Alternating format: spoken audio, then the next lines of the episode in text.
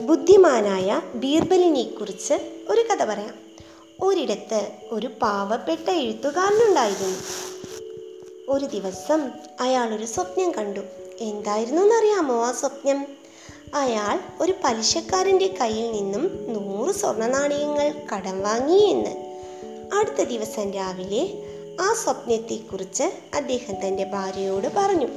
ഭാര്യ അത് അവരുടെ കൂട്ടുകാരോട് പറഞ്ഞു. കൂട്ടുകാരോ?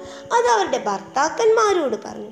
ഭർത്താക്കന്മാരാകട്ടെ അത് അവരുടെ കൂട്ടുകാരോട് പറഞ്ഞു. അങ്ങനെ ആ കാര്യം നാട്ടിലാകെ പാട്ടായി. അവസാനം സ്വപ്നത്തെക്കുറിച്ച് പലിശക്കാരനും അറിഞ്ഞു. അത്യാർത്ഥിക്കാരനായ പലിശക്കാരന് ഇത് കേട്ടപ്പോൾ ഒരു സൂത്രം തോന്നി. അയാൾ വേഗം എഴുത്തുകാരന്റെ വീട്ടിലേക്ക് പോയി. എന്നിട്ട് എഴുത്തുകാരനോട് പറഞ്ഞു നീ എന്റെ കയ്യിൽ നിന്നും വാങ്ങിയ നൂറ് സ്വർണ നാണയങ്ങളുടെ കാര്യം ഓർമ്മിപ്പിക്കാനാണ് ഞാൻ വന്നത് എന്ന്.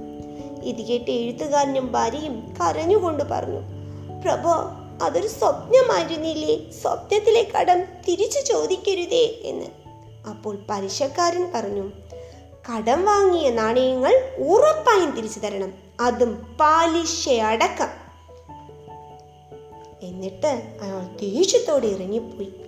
എഴുത്തുകാരനും ഭാര്യയും ആകെ സങ്കടത്തിലായി.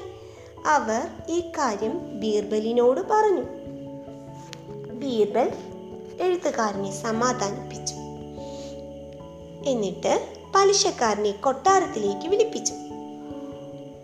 പലിശക്കാരനും എഴുത്തുകാരനും കൊട്ടാരത്തിലെത്തി. ബീർബൽ എന്തു ചെയ്തു എന്നറിയാമോ ഒരു വലിയ കണ്ണാടിക്ക് മുമ്പിൽ നൂറ് സ്വർണ നാണയങ്ങൾ വെച്ചു.